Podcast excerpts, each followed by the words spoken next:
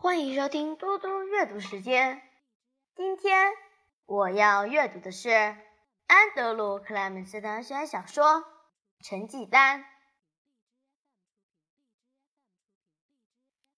第十四章：改变。第五节课一开始，秦德勒博士就在等我。这次他没有笑容，也没有和蔼可亲的闲聊。他坐在桌子后面，一副公事公办的模样。他指着他对面的椅子说：“请坐。”詹姆女士坐在她的位子上，在大玻璃窗的另外一边。他是让自己看起来很忙，但我知道他已经把频道调到我们这边，好像我们是他最爱的电视连续剧完结篇一样。辛德勒博士坐在那里的半分多钟里，只是用手指做出蜘蛛伏地挺身般的动作。终于，他开口了：“诺拉，你觉得我们之间？”可以诚实相对吗？当然，我说。他身体向前倾，将手肘放在桌上。我本来计划要你今天再做一种测验，不过十五分钟前，我观察到你在学生餐厅中对门顿·列克说的那番话。现在，我认为真的没有必要再多做测验了。你认为呢？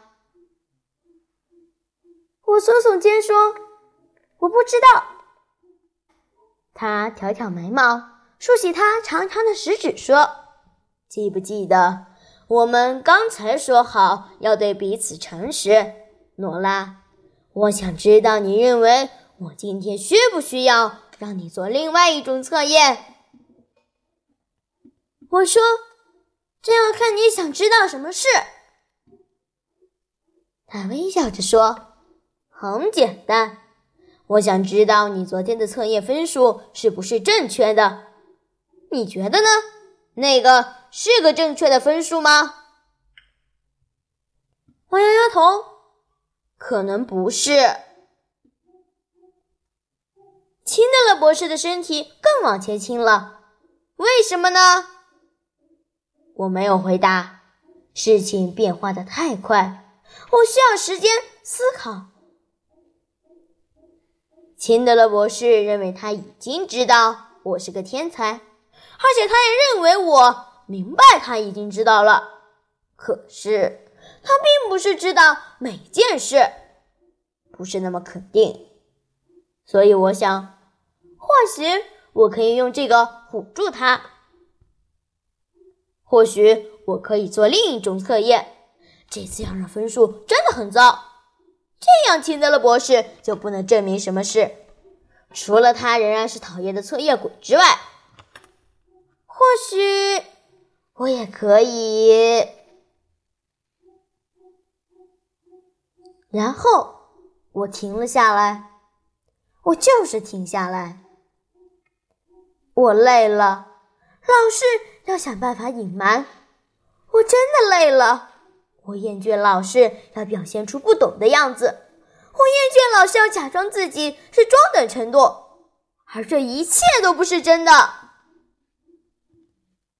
秦德勒博士重复他的问题：“为什么你认为昨天的测验分数不正确呢，诺拉？”我直视着他的眼睛，因为分数太低了，里面所有错误的答案。都是我故意答错的。辛德勒博士的脑子试着处理这件事，我知道他的脑子正在重新计算我的智商，而且他办不到。所以我告诉他，要估算出更精确的结果，最简单的方法就是增加原始分数到第九十九百分位距，然后。以我的年龄来调整，因为整个测验中我不会答错一到两道题。假如我全力以赴的话，秦德德勒博士想了一会儿，说：“为什么你不全力以赴呢？”我没有说话，所以他又说：“而且我也想不通你的成绩。你可以告诉我一点吗？关于那些地？”我不太想和秦德勒博士讨论这件事。我知道他想要什么，他想要和我做深度的谈话，想要在我身上验证理论，用我的问题去验证。他可能会把我的行为和几件往事联系起来，或许会归咎于我爸妈，或者说什么我可能内心深处隐藏着恐惧。我的心理学知识够强了，强到我知道秦德勒博士永远都找不到正确的原因，因为我的理由实在是太简单。我不想被强迫推往成就之路，并不是说。我有心理学上的那些问题，这只是个运用智力所做的决定。假如我完全发挥潜能，我还能拥有像史蒂芬这样的普通人的好朋友吗？几率很低。我改变话题，你要我再做另一个测验吗？他说：“不不不，我没这个打算。”辛德勒博士停了一下，说：“你知道我会将我的发现告诉汉克宁校长吧？”我点头。他说：“你明白为什么我必须将你的分数告诉他吗？”我说：“当然知道。我爸妈要求测验，所以校方必须告诉他们我的分数，而这正是校长的工作。”秦德勒博士点头说：“没错。”他又停下来等我继续说，可是我没说话，所以他说：“诺拉，你有没有什么话想说？”我摇头：“没有，谢谢。”那他说：“不管什么事，假如你认为我可以帮上忙。”随时都可以来找我，好吗？我点头说：“好。”我勉强挤出笑容，因为我知道秦德勒博士就只是想帮忙而已。一分钟后，我穿过空荡荡的走廊，往张老师的教室走去。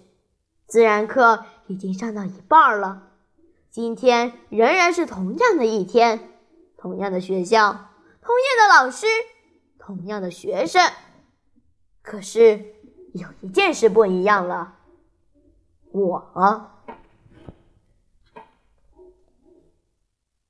谢谢大家，我们下次再见。